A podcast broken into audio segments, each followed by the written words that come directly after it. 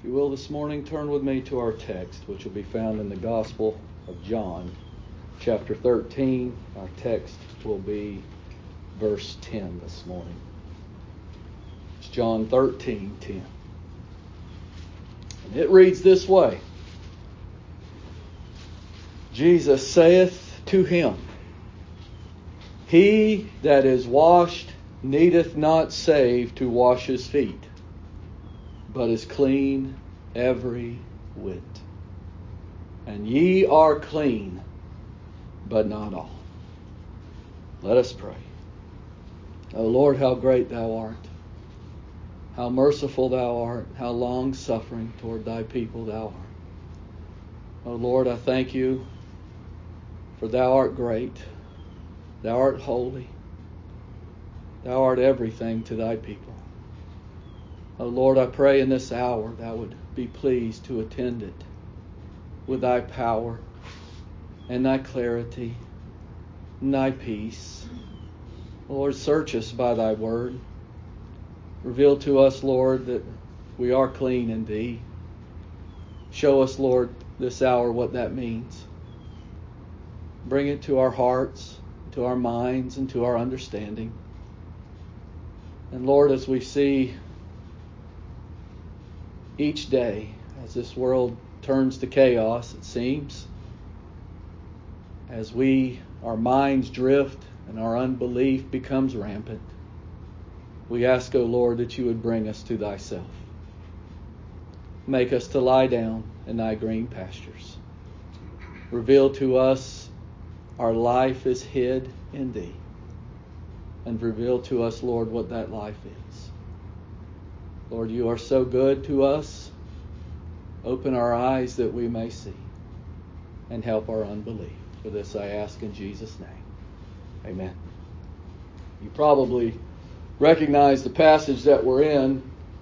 Um, you know, we spend a lot of time, at least I do, in what I, I would call the greatest sermon ever preached. And that was John 14, 15, and 16, when the Lord gathered his disciples to him, and he he told them things that were about to happen, things that would happen, and he preached to them what he was to them, what he was in totality, as he prepared for that day to go lay down his life for his friends. And then chapter 17 was arguably the greatest prayer ever prayed as the Lord had that high priestly intercessory prayer for his people. And he prayed to the Father for them and and then when we get to 18, we start to see all the events unfold at the last moments of his life here on earth. But chapter 13, we don't talk a lot about it although it's it's kind of preparatory. It was right before, you know, the Lord had sent his disciples, two of them, to go and find the room that they would meet in. And they did. And they found this place to meet and and then when the Lord came together with them, John's gospel is the only one that records this event. The Lord washing the feet of the disciples. And it's sad to me. I, I, I read our text this morning, and the text is clear to me. It's clear to me in verse 10 that Jesus is not talking about feet washing. But yet today, we have religions and we have those that will gather and have services built around washing feet. And they think that that is doing a service for the Lord or or showing something that's virtuous or righteous. I hope you see today that the Lord washed their feet for one reason, and that was necessity. Their feet were dirty. It's not about washing feet. But the Lord had a message in this, and the message is in our text this morning, and it's about being clean. It's about being justified. It's about being sanctified. It's about being washed in His blood. It's about what the Lord has done for His people. And you can't miss that here. And if the Holy Spirit is willing this morning, we won't miss it. We won't miss the power. We won't miss what He's done. We won't see Christ, we will see Christ shining through this passage as the only one shining through this passage. Because it's all of Him. Let's start right at the beginning of chapter 13. Now, before the feast of the Passover, and this would be Jesus' fourth Passover from the time that his ministry began, fourth and last one.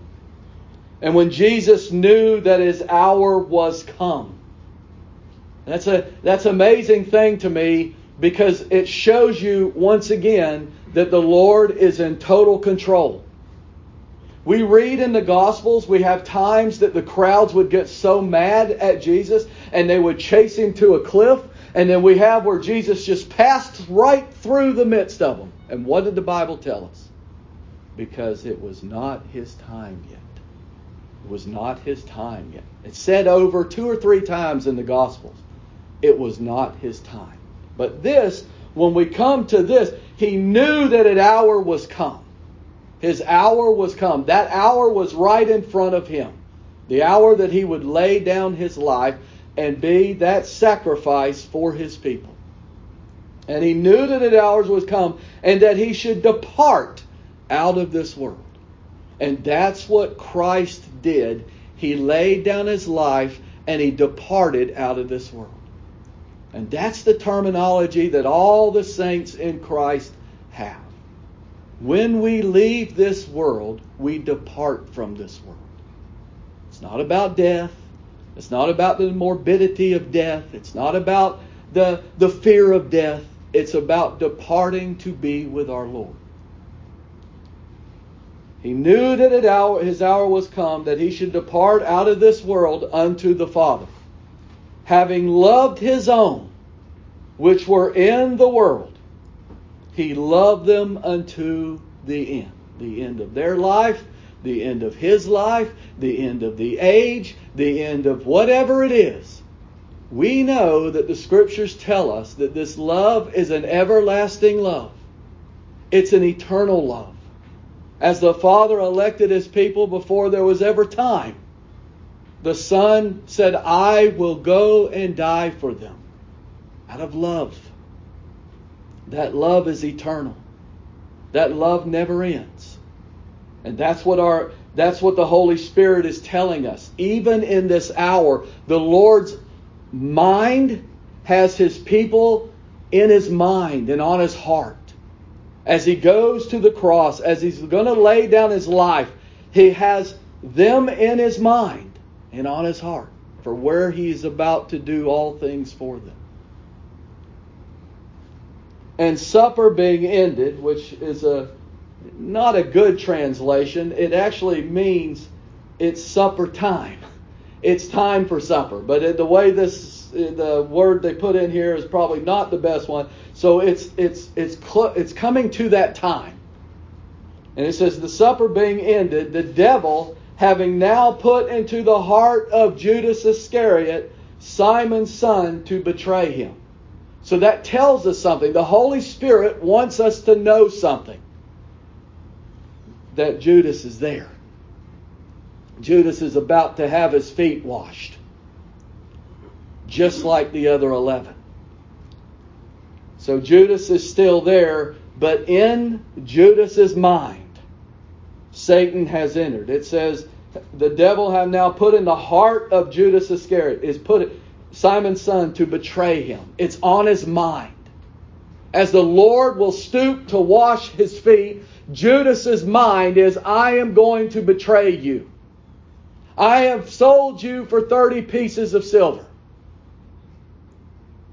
I think of that often, and I think about what's in the minds of people when they come to worship or when they're taking part in a quote unquote religious event. And only the Lord knows our hearts.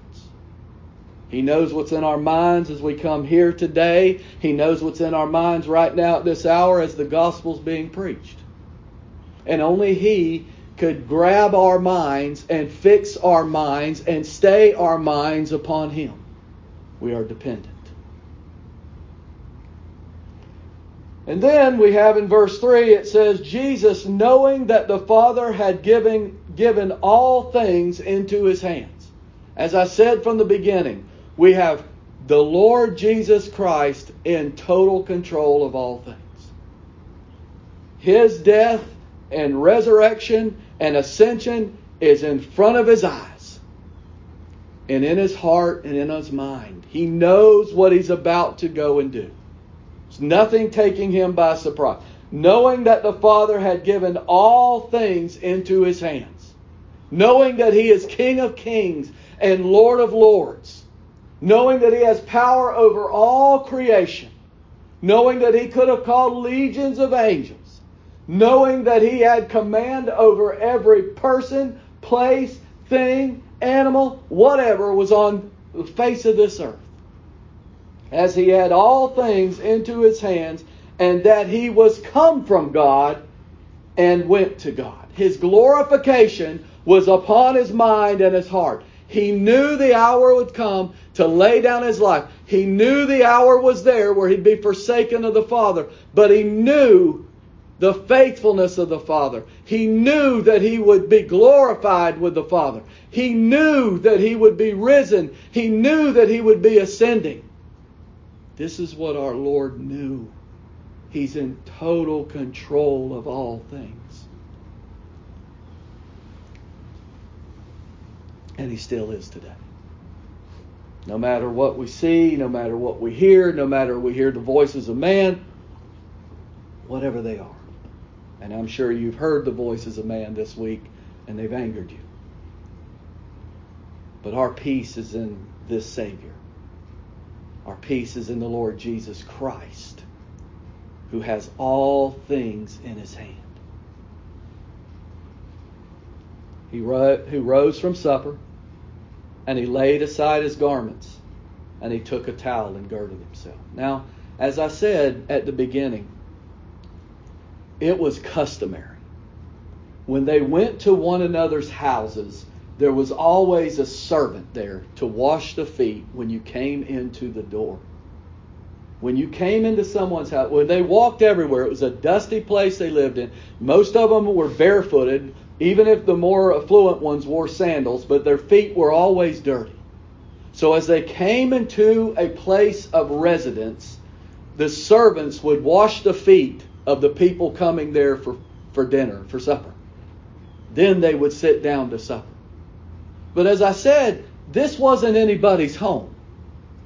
This wasn't Peter's house. This wasn't John's house. This wasn't a residence they knew. This was a place that the Lord said, Go and this room will be there waiting for us. And it was and it was a room prepared for their last supper together. But Jesus, as it, like I said, as it's customary, everyone shows up and everyone's feet is dirty. So Jesus, he rose up, he laid aside his garments, and he took a towel and he girded himself. He, he put it around himself. And a- after that, he poured water into a basin and he began to wash the disciples' feet and to wipe them with the towel wherewith he was girded. Now this is this is amazing to me that the Son of God would stoop down and wash the feet of his disciples. I think just in in in, cha- in a few chapters earlier, if you recall, you recall when Jesus came and, and, the, and they were out fishing. And they'd fished all night and they couldn't find anything. I mean, they, they didn't catch anything. And the Lord said to them, Throw your net on the other side. And when Peter did that, he, he, he kind of argued a little bit. He said, Lord, we've fished all night, but you said to do it, we'll do it. And he threw those nets on the other side, and they could, they could barely bring in the amount of fish. And as they did that, and, and, Peter saw that it was the Lord, and he ran to the Lord, he fell down on his knees because he knew that was the Son of God. Where will we go You have the words of eternal life. You are the Christ, the Son of the living God. And that's rightful. That's our rightful place at the feet of Christ. The chapter earlier, chapter 12, begins with Mary Magdalene washing the feet of Jesus toward his burial, anointing them. That was a rightful place. The Lord said, "Leave her alone. This will be this will be voiced throughout all the ages. She will be remembered for this act. Remembered for for knowing where her place was where she was brought to the feet of Christ. We understand that. We readily accept that. We hope and pray every day of our lives that the Lord brings us to his feet that He humbles us in prayer, that He humbles us to call out to Him, that He puts down the pride of life, the pride of man, in all the thoughts that we have, and He humbles us and, and causes us to depend upon Him and to cry out and to seek Him at His feet. And we can readily accept that. But we have a problem here because Jesus the Son of God's doing it now. And he'll tell us later why he did it as an example to put others above yourself. But as Jesus sits there and he, he, he begins to wash the disciples' feet and to wipe them with the towel wherewith he was girded. And as I said to you, it was because there was a necessity. Their feet were dirty. It wasn't customary to eat supper with your feet dirty. Jesus saw a need and he, he showed them humility. And he showed them and he went and he washed their feet. There's nothing holy in washing feet. You and I don't have that necessity today. We don't have a necessity. Everyone in here that I can see is wearing shoes and most likely socks of some kind to protect our feet. We go into places, we take showers, or we, we, we bathe before we go places. That was not the necessity. That was not what was going on then. This was a need. And to make it something more than that takes away what Jesus is teaching, what Jesus wants them to know. It is a physical act representing a spiritual truth that Christ is going to tell them. And I hope He tells it to us this morning.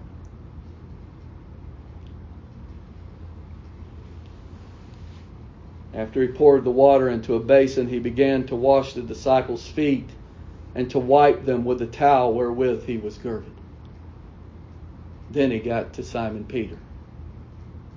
Then cometh he to Simon Peter and Peter said unto him, Lord, do you wash my feet? Peter is actually is shocked and surprised. As I said to you a few minutes ago, this is the Son of the living God. How can you even think to wash my dirty feet? My feet that are polluted, that's walked in this world. How can you even consider this? I should be washing your feet. It reminds me of what John the Baptist said to Jesus when Jesus came and said, I am to be baptized by you. And John's like, I'm not worthy to be baptized. I'm not worthy to baptize you. I'm not worthy to even undo the shoe off of your foot. I have need that you baptize me.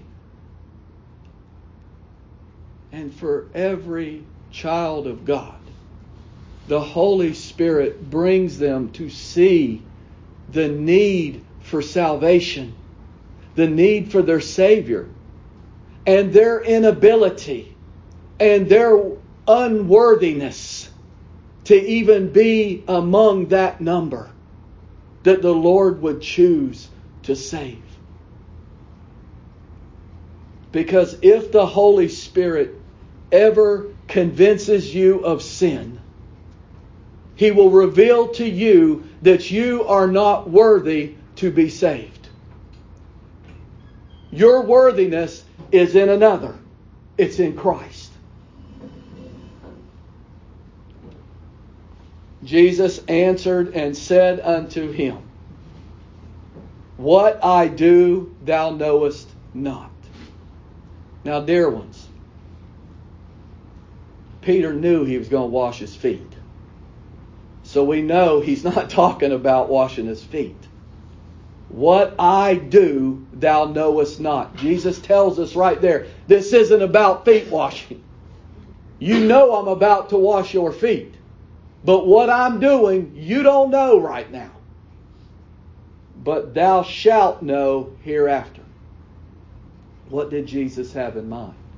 Well, he'll tell them that when he's got them gathered around them after he dismisses uh, Judas and he's got his 11 around him and he tells them that he's going to send them the comforter. And he told them, he said, that comforter, the Holy Spirit, will teach you all things, all things whatsoever I have done.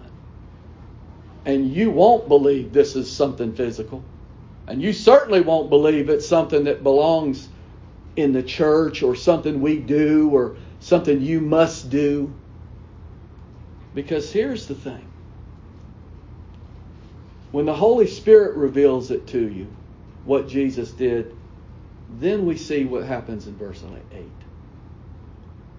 Peter said unto him, Thou shalt never wash my feet. Jesus was spot on. He was right, wasn't he? Peter, you don't understand. You don't get it. And Peter didn't get it. He didn't understand. He looked at his dirty feet and he looked at the Son of God and he said, You should not be washing my feet. In fact, you will never wash my feet. Thou shalt never wash my feet. And Jesus answered him, If I, the Lord Jesus Christ, let this sink in. This is what the Holy Spirit teaches the child of God. If I wash thee not,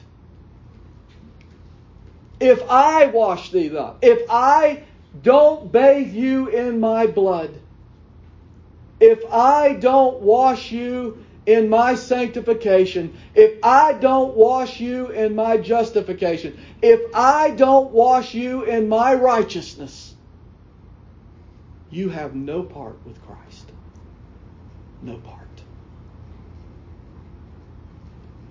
This has nothing to do. All of the disciples, I hope you see it, they're all passive.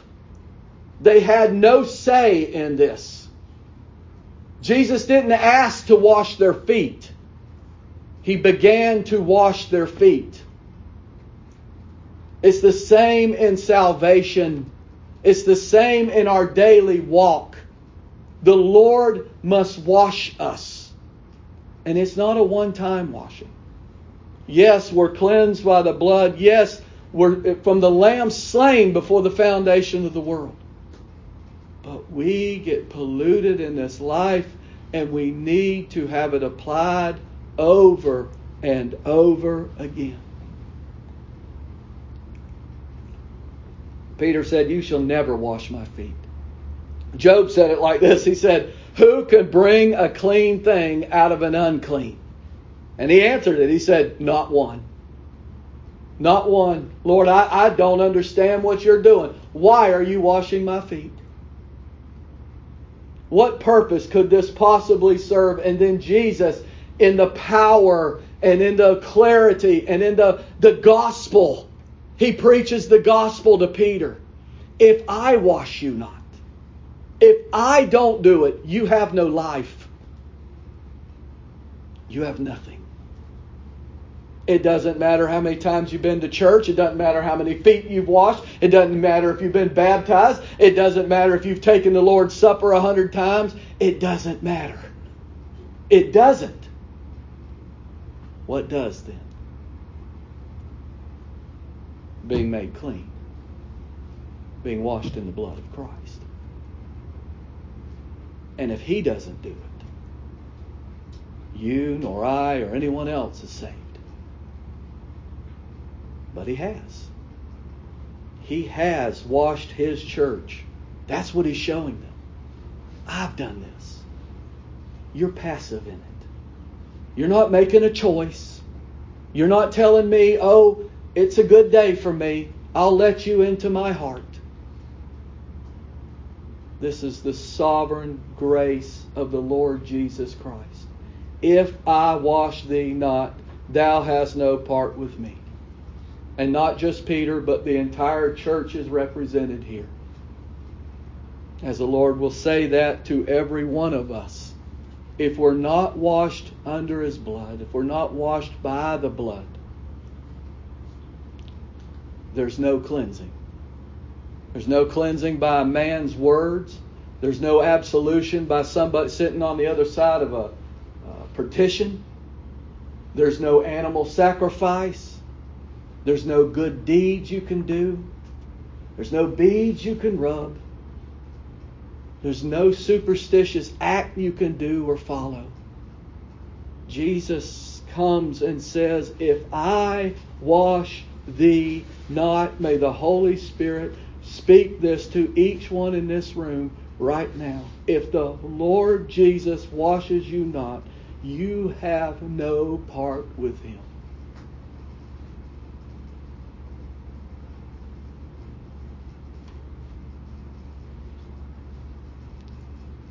Then Simon Peter said unto him,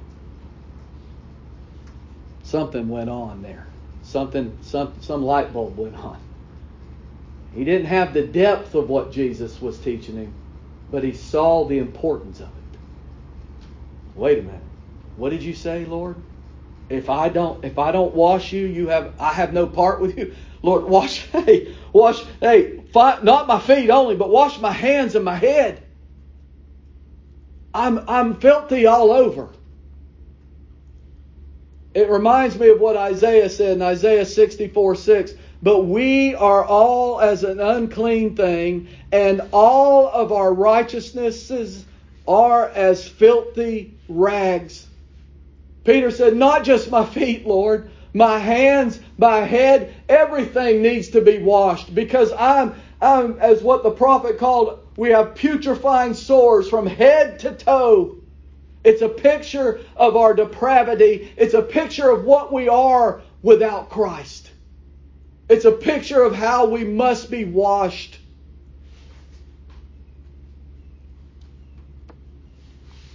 And we all do fade as a leaf.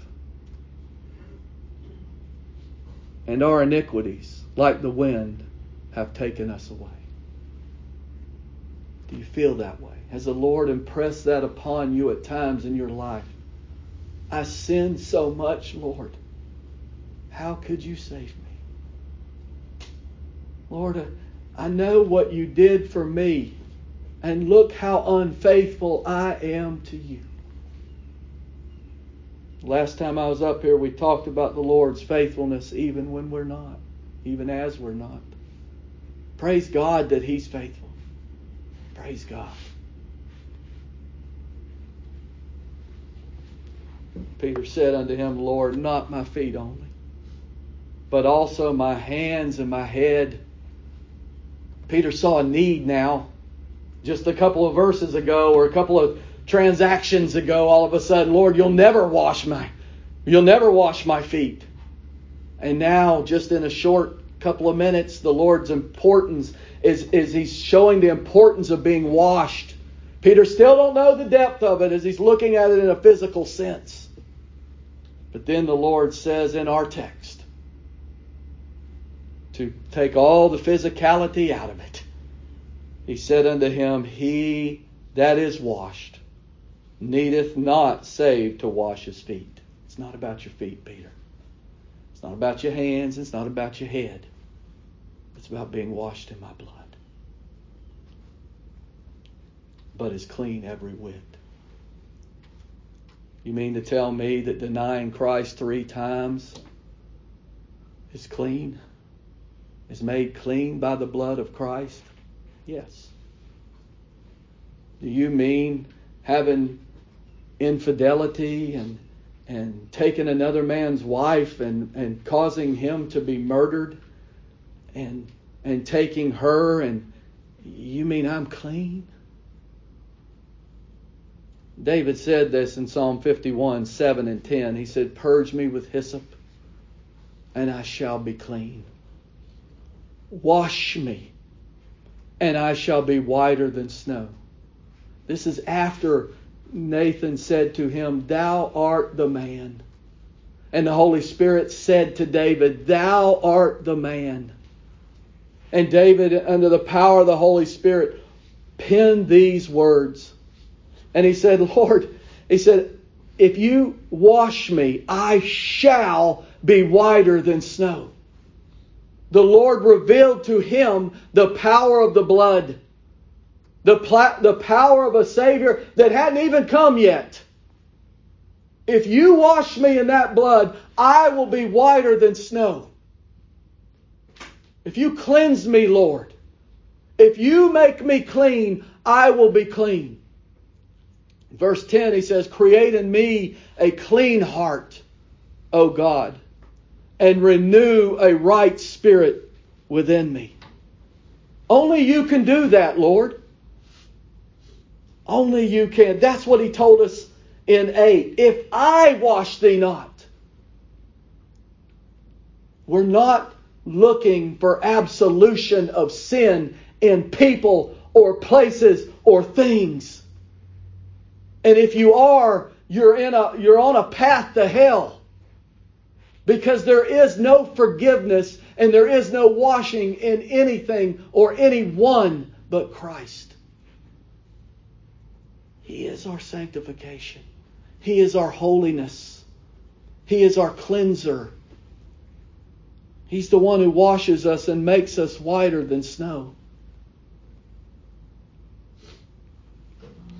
In Zechariah 13:1 we read, "In that day there shall be a fountain open to the house of David."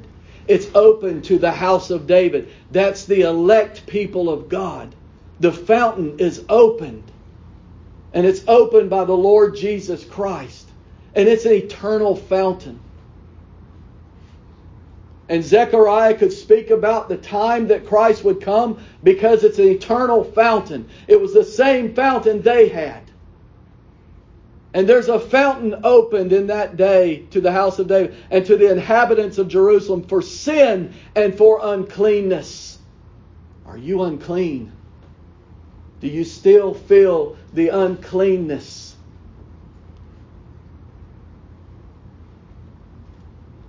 I feel dirty every day. Every day.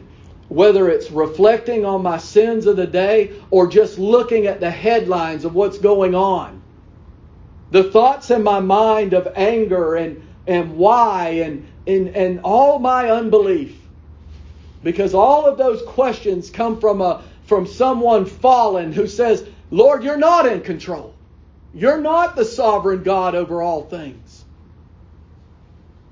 I need to be bathed in this fountain that's opened. And I need to be washed often.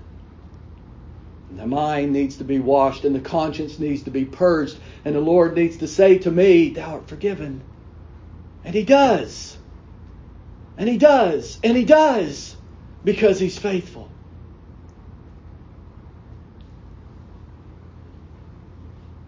In 1 Corinthians 6:11, after Paul had enumerated some very wicked sins, he said, "And such were some of you." I think sometimes we get this very gross idea that the people of God are these upstanding, non sinning people. Maybe it's our religious background that's told us that, or maybe it's what we, we want so bad to be in ourselves. But when you read in this word, we, we see that it's full of sinners that are saved by grace, that are washed in the same blood. The same blood that you and I need today impressed upon our souls impressed upon our hearts and our minds. The Lord has taken it away. He's done it. He's washed me. Therefore, I'm clean. Tomorrow, we're going to, in some way, shape, or form, we're going to celebrate independence and freedom because of the Lord, where He's put us to live we still have freedoms. But our freedom is because we've been washed in the blood. There's no condemnation for us because we're washed in the blood. We're freed from the power and the dominion of sin because we're clean. Because the Lord said, I've washed you. I've prayed for you. I've kept you. I've loved you with an everlasting love. And by my stripes, you are healed. And such were some of you, but ye are washed, but ye are sanctified, but ye are justified in the name of the Lord Jesus. No other name given under heaven whereby men must be saved and justified and are not guilty. Why? Because of Him. Because of Christ. Not because of my life, because of His. Because of His blood. Because of His perfect obedience. Because He was the bloody sacrifice for me. Ye are justified in the name of the Lord Jesus and by the Spirit of our God. Why was that put in there? Because the Holy Spirit must reveal it over and over. I don't know if you go through some of the things I do, probably once or twice a week easily. I look at myself, and I say, How can I be like that? You just hurt somebody you love, you snapped at somebody you did something, you thought of things you shouldn't have. Lord, how could I do such a thing? You're wicked. You have a fallen nature in you. But the Lord comes with the gospel and says, But I've got good news. You're washed in my blood. And you know what that does for me? It sets me free of the condemnation. But you know what else it does for me? It gives me a holy hatred for sin. I don't want to do it anymore. And I want to be free from it. And I want the Lord to mortify and to put it down. And I desire and I pray that. Lord, put it down. I need thee. We're dependent every moment of our lives. Every moment. For Him to reveal what He has done in its totality. Revelation 1 5 says, in the beginning, it's introducing Jesus. It says, From Jesus Christ, who is the faithful witness, and the first begotten of the dead, and the prince of the kings of the earth, unto him that loved us and washed us from our sins in his own blood. Must be his blood. That's what he's talking about. This is not a ritual. Don't you know if, if man was to do this today, we mar it? We mar everything that we do. We touch it by whatever we touch, we're doing it to say, oh, look at me, what I'm doing.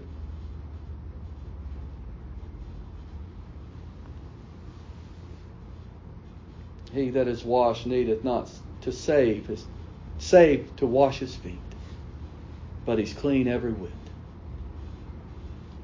And you are clean, but not all of you. There's one of you in here that I washed his feet, but he's not clean. Shows us again, once again, these things that the Lord gave us two ordinances. One, do this in remembrance of me in the Lord's Supper. Baptism, which is a picture of, of us going down into the grave and with our Lord and being brought back up and walking in the newness of life. But they can't save you. Thousands upon thousands upon millions have taken these ordinances. There's no salvation in them. There certainly wasn't any in washing feet.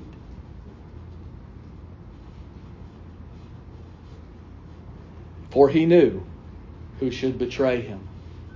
Therefore said he, Ye are not all clean. So after he had washed their feet, and he had taken his garments, and was set down again, he said unto them, Know you what I've done to you? Do you know what I just showed you? You call me Master and Lord, and you say, Well, for so I am. I hope you call him Master and Lord. If I, then, your Lord and Master, have washed your feet, you also ought to wash one another's feet. Now, we know this ain't about washing feet. What is the Lord teaching us? That if the Son of God could wash feet, how can we put ourselves above others? But we do it.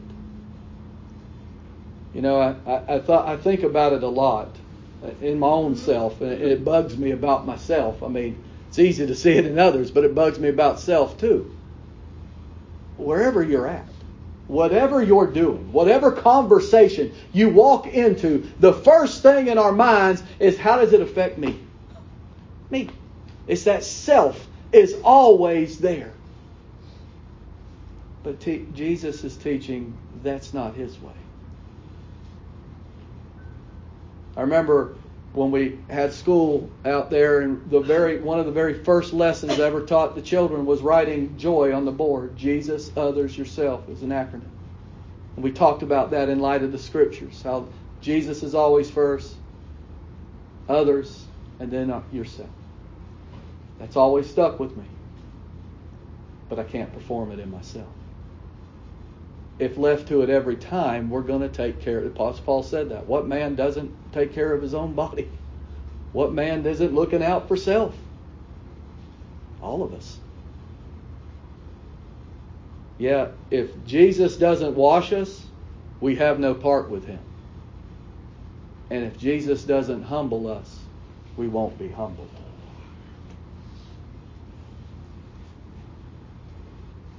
I've given you an example that you should do as I've done to you. Others before yourself. Verily, verily, I say unto you, the servant is not greater than his Lord. And if the Lord has showed us and told us that others are greater than ourselves,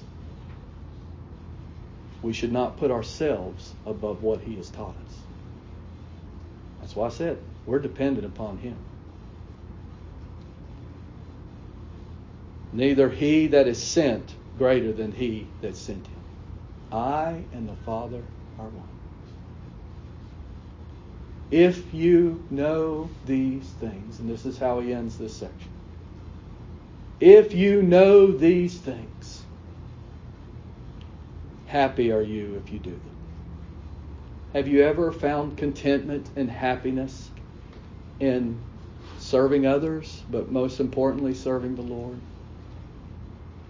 When the Lord takes over your heart and your mind, and you're doing things out of love, and there's not a problem in that sacrificial love where Christ is first, your brethren are put above you.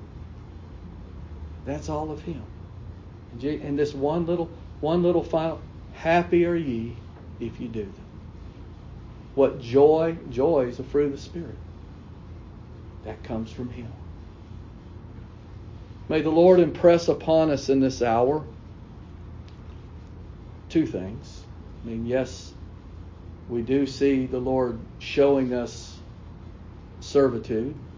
We do see that the Lord showing us and impressing upon us the right order, if you will, of being in Christ. But don't ever miss.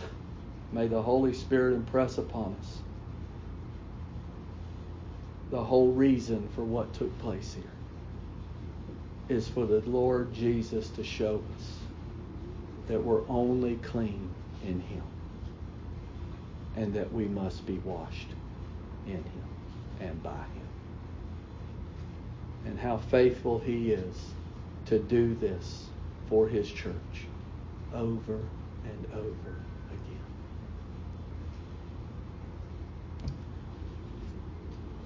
Dear Heavenly Father, may you add thy power, may you add thy clarity.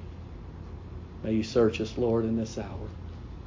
May you reveal to thy people, Lord, that you have washed us. that you have made us clean in thy Son, and that truly thy Son has set us free. For this I ask in Jesus' name. Amen.